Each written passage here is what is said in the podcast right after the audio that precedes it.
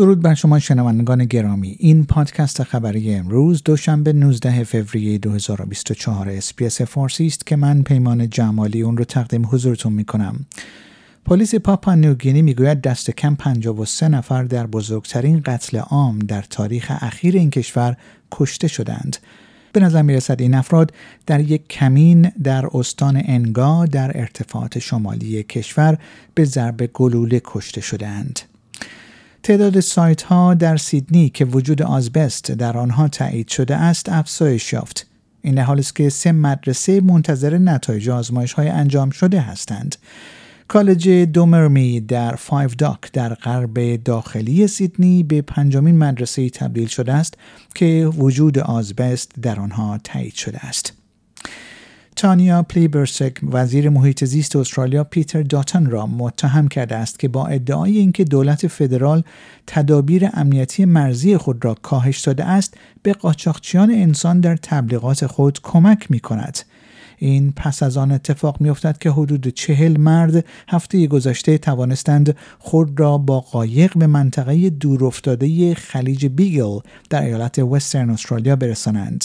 این افراد که بنا به گزارش‌ها از پاکستان، هند و بنگلادش هستند، اکنون به بازداشتگاه مهاجرت استرالیا در نارو منتقل شدند.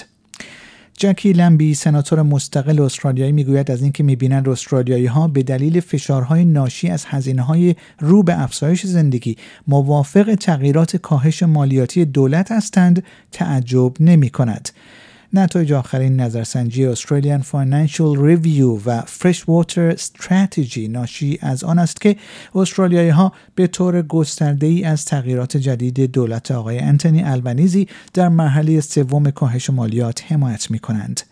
کاهش اصلاح شده مالیات باعث صرفه‌جویی پول برای مالیات دهندگان استرالیایی می شود، به طوری که هشتاد و چهار درصد از مردم بیشتر از آنچه در طرح اولیه ائتلاف به آن اشاره شده بود از این برنامه سود می برند.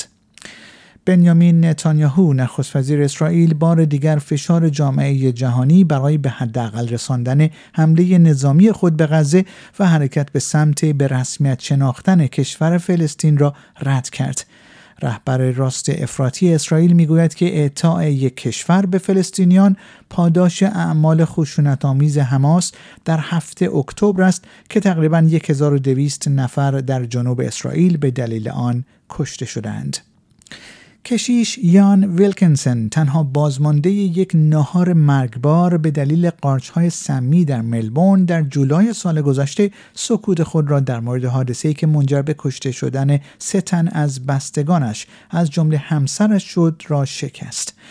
ایرین پاترسن زن متهم به قتل این سه نفر پس از سرو غذای گوشت گاو حاوی قارچ سمی در خانه‌اش در ساوت گیپسلند به سه فقره قتل و پنج فقره اقدام به قتل متهم شده است. خانم پاترسن این اتهامات را رد کرده است و قرار است دوباره در ماه می در دادگاه حاضر شود. یک برنامه دولت فدرال استرالیا که مشابه‌های مالی را برای کارفرمایان برای پذیرش کارآموزان فراهم می‌کند، در یک بررسی جدید مورد توجه قرار خواهد گرفت.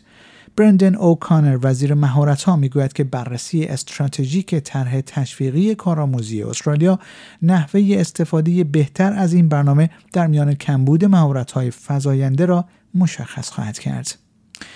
طوفان سابق لینکلن به سمت وسترن استرالیا در حال حرکت است و بارندگی شدید و سیل خطرناک را به شهرهایی که در مسیر خود قرار دارند آورده است. این سیستم هواشناسی اکنون در نزدیکی لاجامانو در غرب قلمرو شمالی قرار دارد و به سمت منطقه کیمبرلی واقع در ایالت وسترن استرالیا در حال حرکت است. شنوندگان گرامی، پیمان جمالی هستم و این پادکست خبری امروز دوشنبه نوزدهم فوریه دو هزار و بیست و چهار اس‌بی‌اس فارسی بود که اون رو تقدیم حضورتون کردم.